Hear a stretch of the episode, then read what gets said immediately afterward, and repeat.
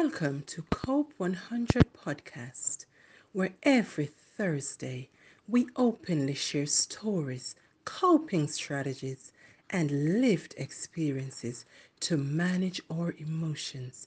This is your host, Leonie Brown, coming to you real and uncut with her lived experiences, her stories, and that of others to help manage our emotions. Remember, everyone has a story. If you've lived it, do share it. Your story could change the lives of many. In today's episode, I have an international worker who asked me, How do I cope with being an international worker?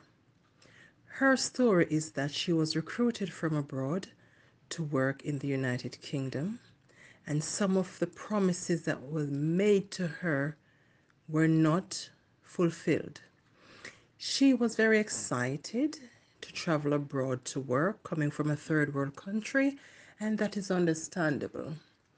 But when you leave your own country in the comfort of your own culture, your own food, your own work environment, your own temperature, weather, everything, come to find yourself in a brand new first world country, different cultures, different working styles, massive diversity of people, it can be daunting.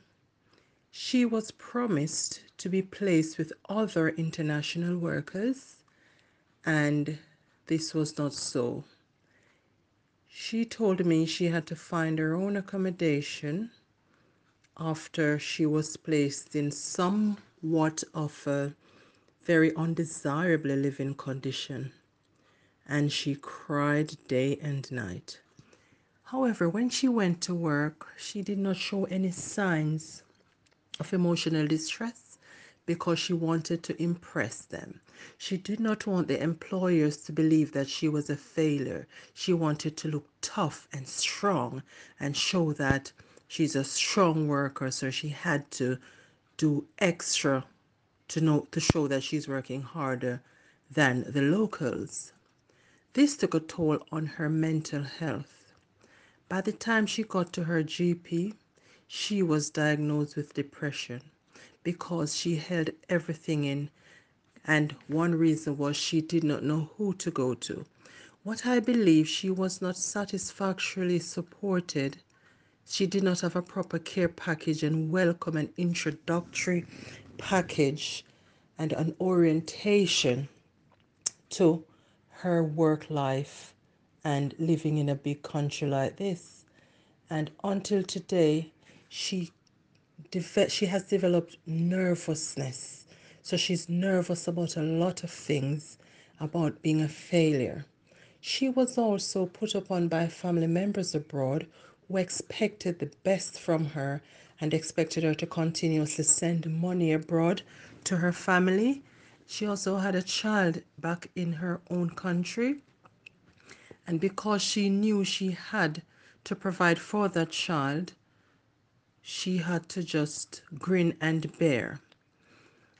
Yes, one can grin and bear for a while, but if you continue to grin and bear, you start losing your self worth, your value, you do not know what to do from day one, how to cope and value yourself. I can understand where she's coming from because she would not know who to go to. She did not know about Citizens Advice Bureau.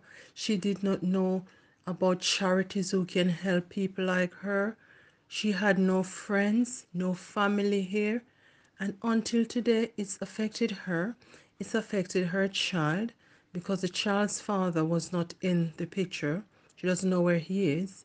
So that child grew up nearly half of her life parentless, even though she was living with her extended family.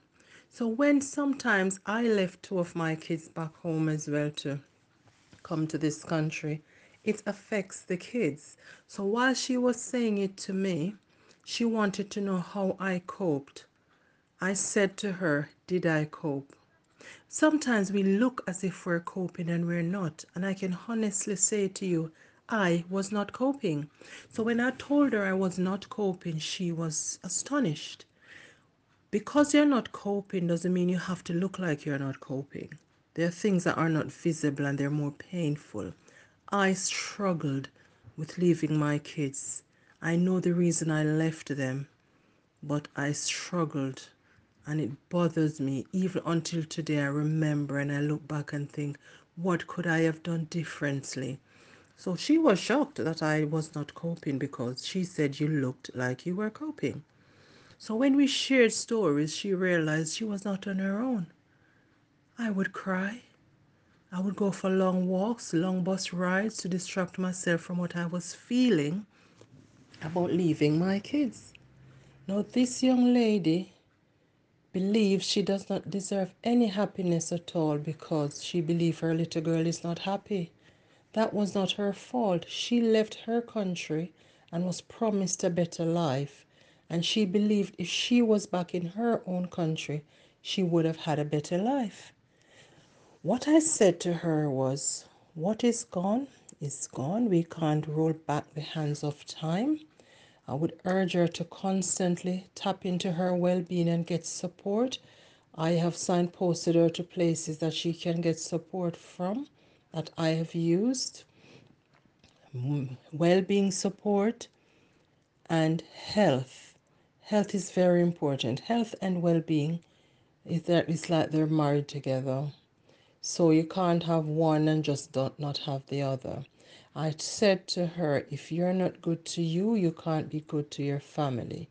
And also, if you've got nothing in your cup, you can't pour anything. Refill.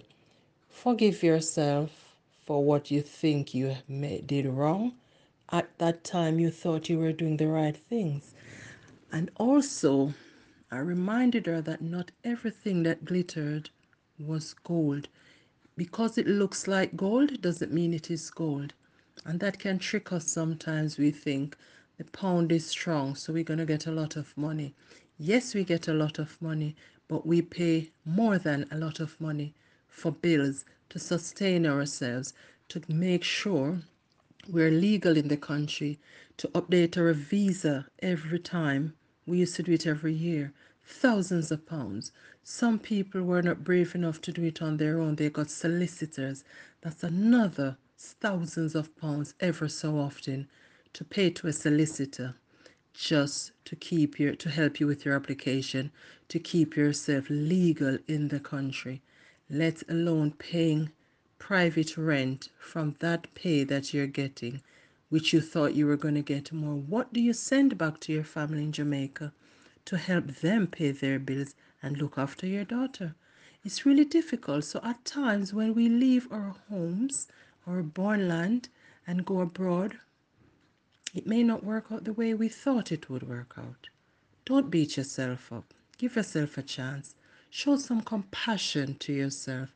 You did what you thought was best.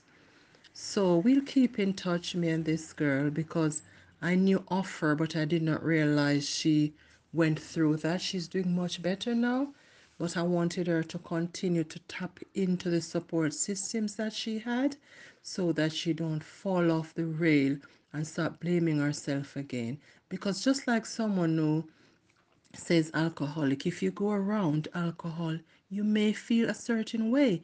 You may feel like you want to have some, you wish you could have some, or you hate the fact that you can't have some, or you may just have some.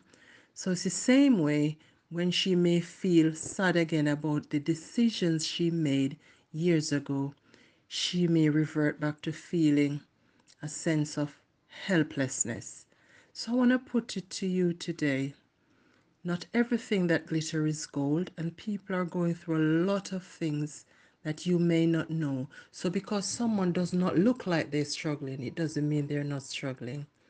This girl looked amazing. She still does. She held it together. She could get an award for acting. So, never judge a book by its cover. Look out for each other. At times, you can ask a colleague, How are you? Depends on what they say. You could say, How are you really? I really meant that. Because sometimes people say, How are you? They don't mean it. I have a story about a guy. His mom passed away. He went to bury her in Italy and was sitting in his office. His chair, the back of his chair, was turned to the door. His manager opened his door and said to him, Hello, Mr. T, how are you? And he turned his chair around to tell the manager how he was, and the door was shut. He broke down in tears. That's just a snippet of how much some people care. Okay, my friends and family, show love to each other. Until next week, have a beautiful week.